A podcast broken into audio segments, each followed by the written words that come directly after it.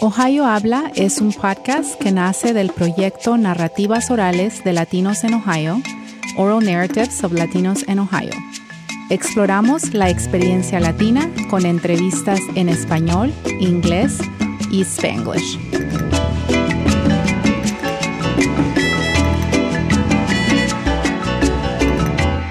Welcome to Ohio Habla. I'm Elena Fowlis. My guest today is Chief Justin Paez. Chief Paez has been a member of the Dublin Police Department since 2003. He earned his bachelor's degree in criminal justice from Bowling Green State University. Chief Paez and his wife, Abby, have five children and are proud members of the Dublin community. Welcome to this podcast, Justin.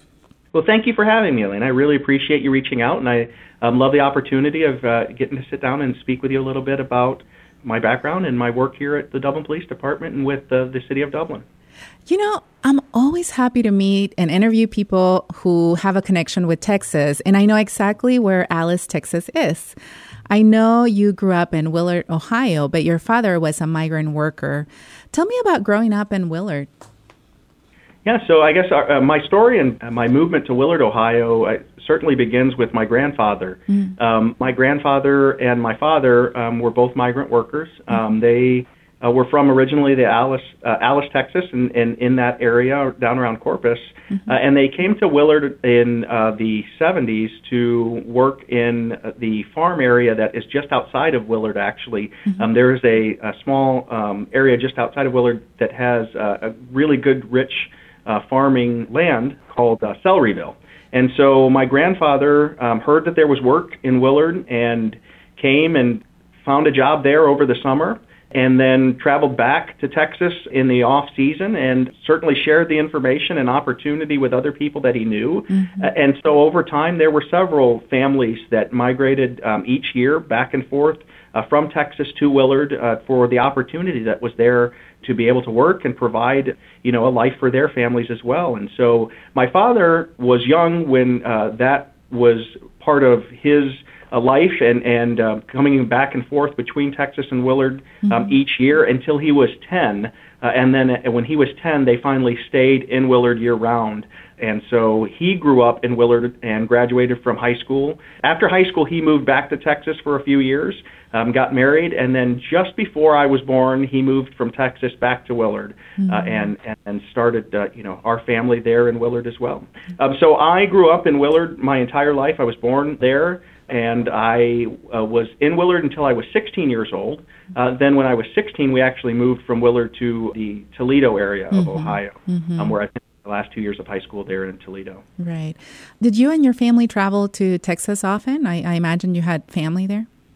We did get a chance um, on summer vacations to travel back, and you know it was. And I, I appreciate you asking the question because it's been a long time since I really sort of reflected on those family trips. So we would, uh, you know, I have three sisters mm-hmm. um, who are all younger than me, and then my mom and dad, and we would load up in a car and drive that oh, very long trip um, all the way, all the way from Ohio back to uh, to Alice, Texas, and and um, stopping and visiting family along the way. And as you um, are familiar, I'm sure mm-hmm. in Texas everything seems to be hours away from each other. Right, and so uh, half the trip was Texas was you know, going across really Texas. was. Yeah, it would take us the better part of an entire day, mm-hmm. uh, 24-hour day, to get all, all the way there. But uh, you know, my dad would would drive that entire way all the way through, and you know, we just tried to stay as occupied as we could uh, as young kids in the car. But you know, I, I was reflecting on that, preparing for the conversation today, and just mm-hmm. how much I enjoyed mm-hmm. um, that bonding experience that I spent with my mom and dad and my sisters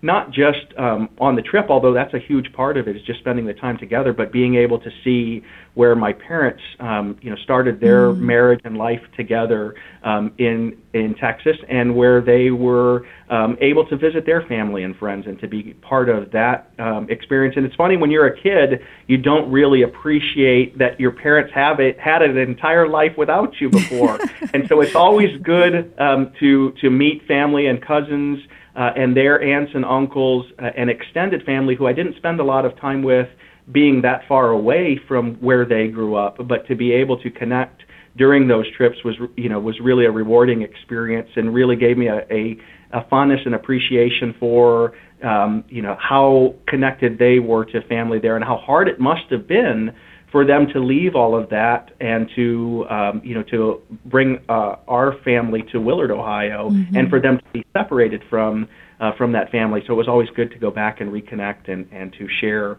you know what um, uh, developments they've had with their family and their life uh, with uh, with their extended family in Texas. Right. Uh, I've only taken the trip to uh, from Ohio to all the way. My family lives in McAllen, Texas, uh, once, okay. and and and I think I was a little traumatized by how long it took to to get there with that with that with my family as well, with my daughters and my husband, and so that was um, I remember that it is a long trip. Right. Yeah. So uh, you said you were familiar with um, where Alice is. Mm-hmm. What? How do you? How are you familiar with the, the Alice area?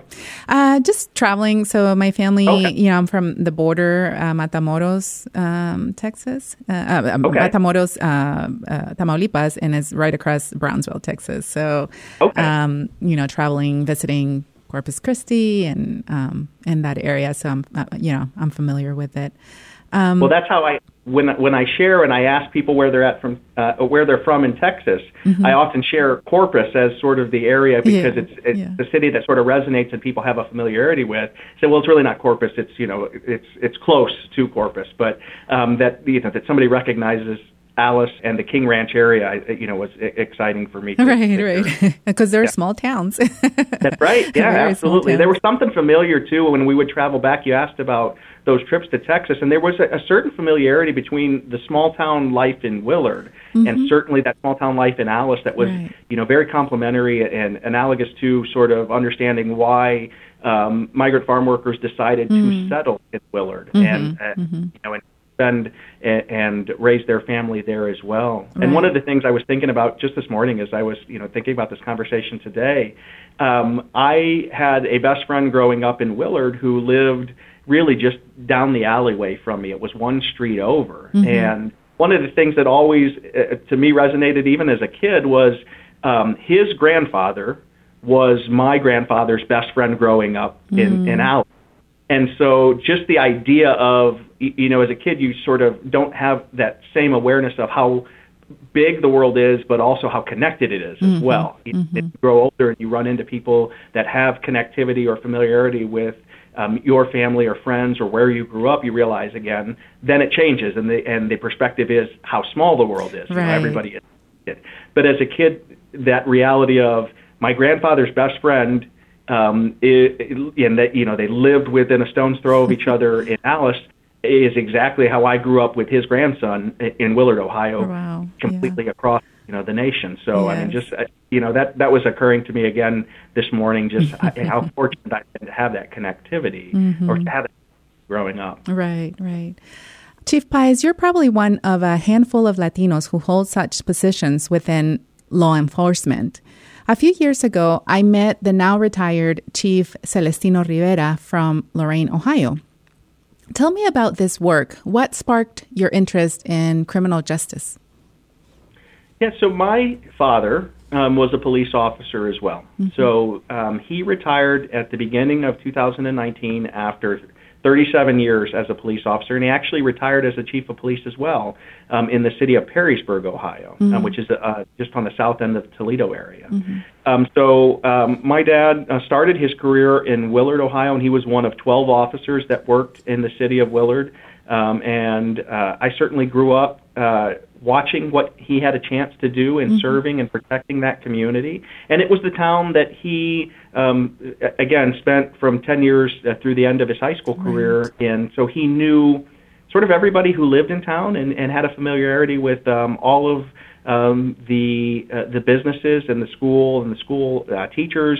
So he had a really very intimate connectivity to the community. And mm-hmm. so watching him work as a police officer in Willard, um, in him being able to protect the community, to serve the community, and for me, watching him be able to solve problems uh, mm-hmm. for people in the community, for him to be able to have an awareness of what people were dealing with um, mm-hmm. and specifically know the people, um, really resonated with me. And I always share that my entry into police work was sort of natural and wanting to follow in my father's footsteps. Mm-hmm. But it wasn't just that he wore a badge, it was um, how he empathized and how mm-hmm. he cared for people in the community. Mm-hmm. And so for me, it was a natural progression to follow in his footsteps for this profession.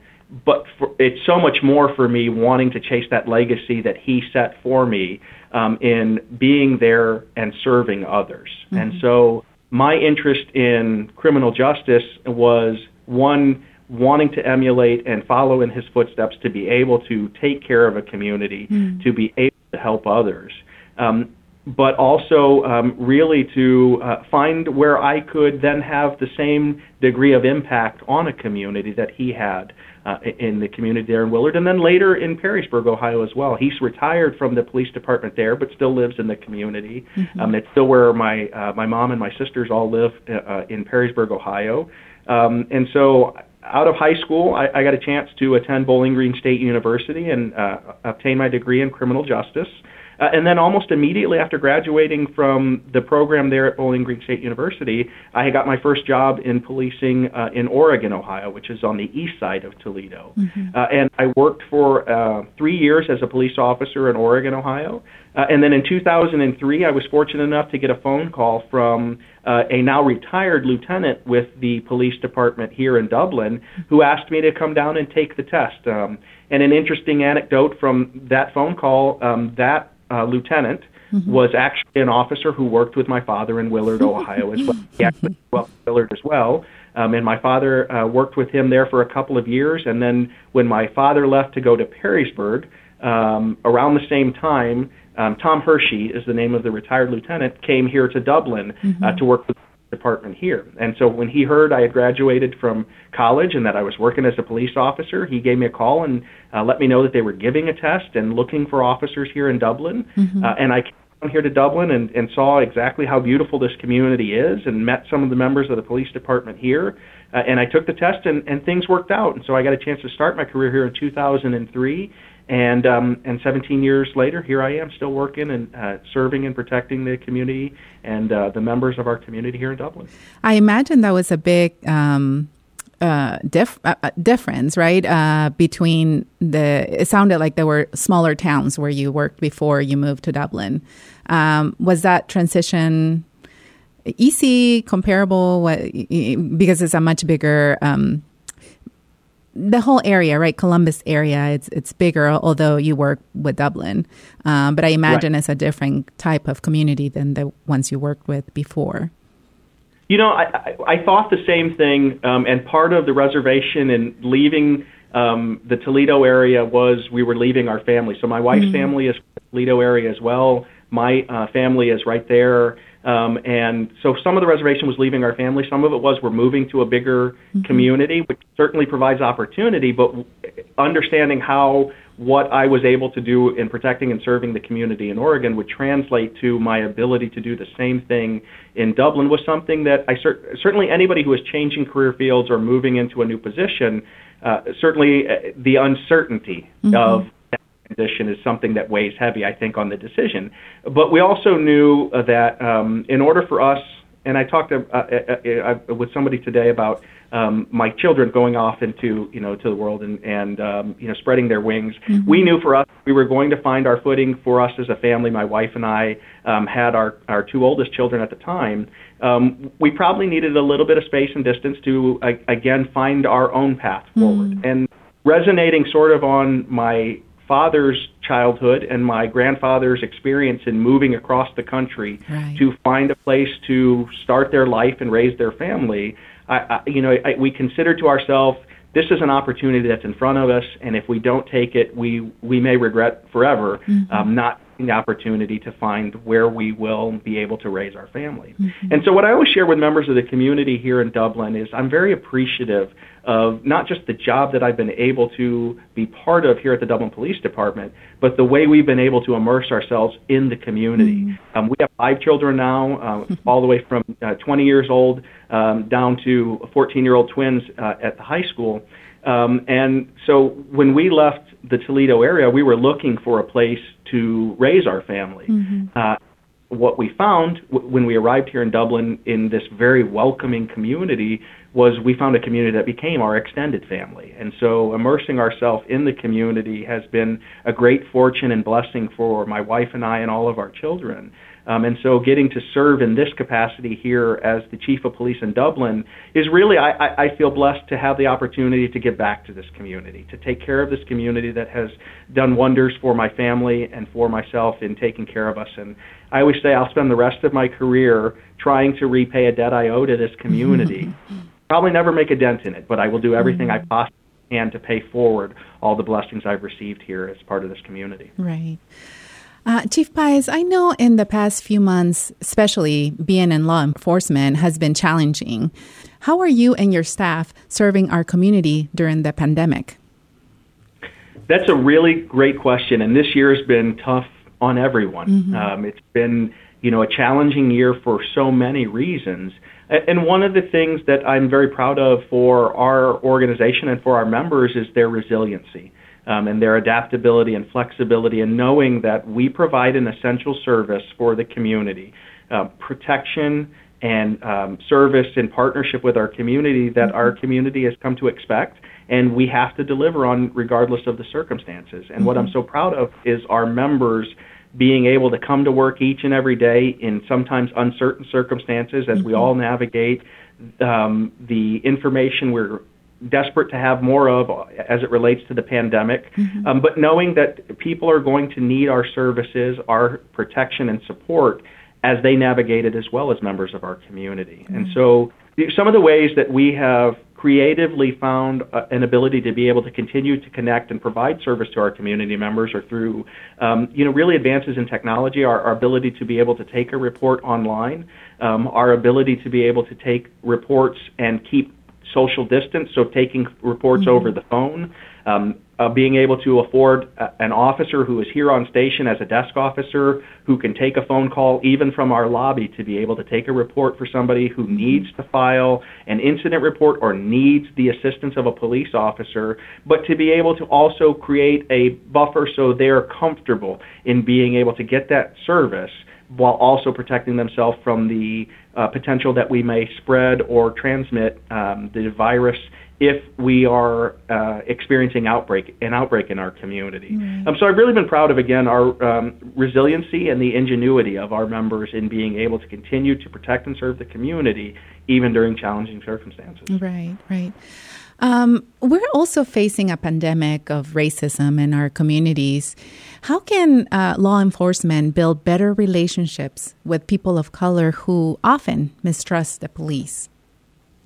I think that right now what we're experiencing is an, is a excellent opportunity for us to have conversation mm-hmm. from the community and from the police perspective to join a conversation and talk about what we do in policing and what that service and protection means that mm-hmm. we are trying to provide to our community.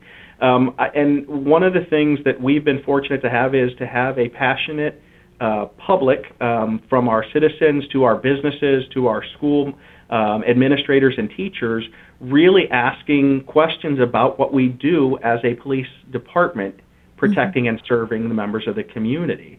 Uh, and what I keep articulating to members of our community, to our businesses, to our schools, and to our members internally is this really is an opportunity for us to, to lean into conversation with community members mm-hmm. and to first listen to what their questions and concerns and recommendations are for their desires for the service we provide as a police department, and then for us to help lead that conversation as it relates to what we do with intention in protecting and serving members of our community, and then for the conversation to continue about how we evolve as a profession in uh, policing, how we adapt and provide our service to the community in new ways as the community um, members vocalize what their expectations are moving forward. Um, we only are blessed to do what we do in law enforcement because the public permits us to do so.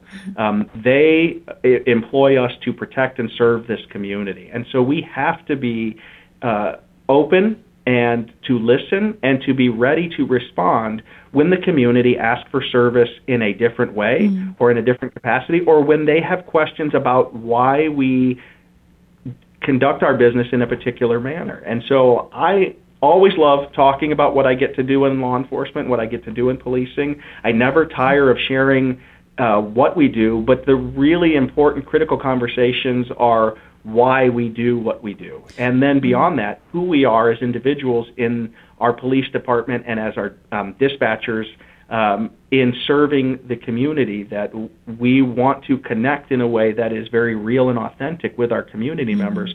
So they have a comfort level, uh, and so they have a trust in their mm-hmm. police department being there to protect and serve them. Uh, our mission at our police department is it, protection, service, and public safety in partnership with members of our community. Mm-hmm. And one of the goals of our organization is community engagement, and it is a focus of ours and has been for the entire time I've been here with the Dublin Police Department one of the focuses under that goal really is in addressing and re- responding to issues of significant community concern. Mm-hmm. And I would offer that what we have heard in the conversations on social justice um, with our community members is that is an issue of significant concern to our community right now. Mm-hmm. And our job as the police department, again, is to lean in, to listen, and to l- learn from and lead that conversation. Um, so I have been very uh, happy to both engage in that conversation and to hear the things that I need to as a chief of police mm-hmm. about where we should be going with our service for this community as we continue to work in partnership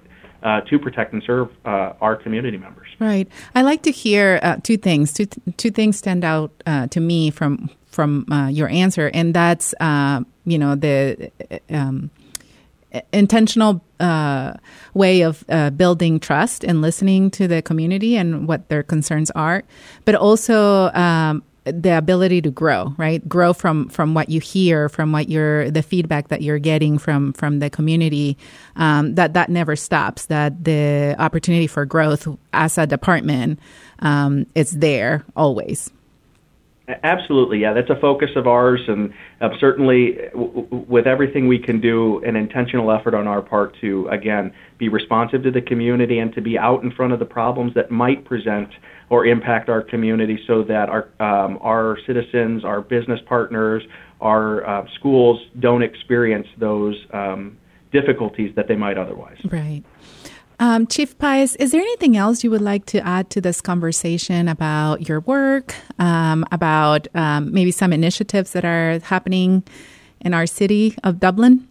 you know, thank you for asking. Yeah, one of the things I would love to, to share um, with anybody who is listening, because we're still trying to uh, increase as much awareness as we can of the opportunity that exists. And following up on the last question, um, you know, the conversations we had over the summer, including conversations during some of the protests we had mm-hmm. that occurred here in Dublin over the summer, were really an opportunity for me to hear and listen to and engage with community members. And we have continued um, that conversation beyond those. Uh, those events that occurred over the summer, and our intention is to continue them into the future. Mm-hmm. One of the things I'm very proud of for the City of Dublin and our uh, City Council and our City Manager was in uh, August, and then following up over the next uh, several weeks, we enacted two new groups, community groups, to continue the conversation here in Dublin with our police department and uh, with our community members.